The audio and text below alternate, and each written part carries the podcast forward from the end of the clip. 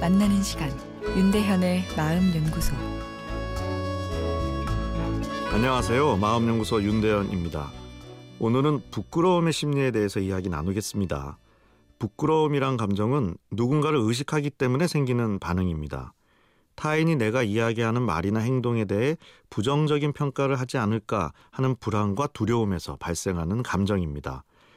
정도의 차이만 있지 우리 모두에게는 부끄러움이라는 감정이 내재되어 있습니다. 아, 그런데 부끄러움은 감정이지만 몸으로도 표현이 됩니다. 얼굴도 빨개지고 심장이 뛰기도 하고 땀이 나기도 합니다. 이런 부끄러움이라는 감정이 일으키는 신체 반응을 응용한 기계가 거짓말 탐지기입니다. 보통의 사람이라면 거짓말을 할 때 부끄러움을 느낍니다. 저 사람에게 들키면 어떡하지 하는 불안감도 생기고 타인의 평가에 예민하게 반응하게 됩니다. 그럴 때 여러 가지 신체 반응이 일어나게 되는데요. 이것을 측정하는 것이 거짓말 탐지기입니다. 아, 그런데 굳이 거짓말 탐지기를 쓰지 않아도 이런 신체 반응을 볼 수 있는 경우가 있죠.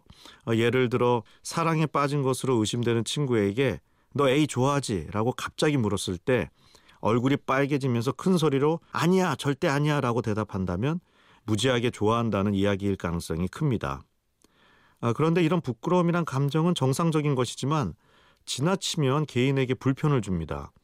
부끄러움이란 감정이 심할 때 찾아오는 것이 사회 공포증입니다.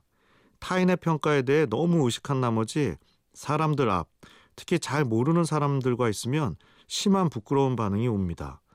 이런 과도한 부끄러운 반응은 매우 불편한 반응이기 때문에 점점 사람과의 만남을 회피하는 행동이 2차적으로 따라오게 됩니다. 정상적인 사회생활에 문제가 생길 수도 있는 거죠.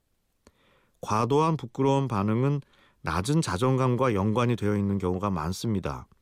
타인들과 긍정적인 관계를 맺어야 자존감이 다시 올라갈 수 있는데 과도한 부끄러움은 사람들과의 관계를 멀어지게 하니 자존감은 더 떨어지고 부끄러움도 더 커져가는 악순환의 반응이 생길 수 있습니다. 아, 그러나 과도한 부끄러움이 문제인 것이지 정상적인 부끄러움은 자연스러운 현상입니다. 더 나아가 부끄러움이 사회에 유익을 준다는 주장도 있습니다.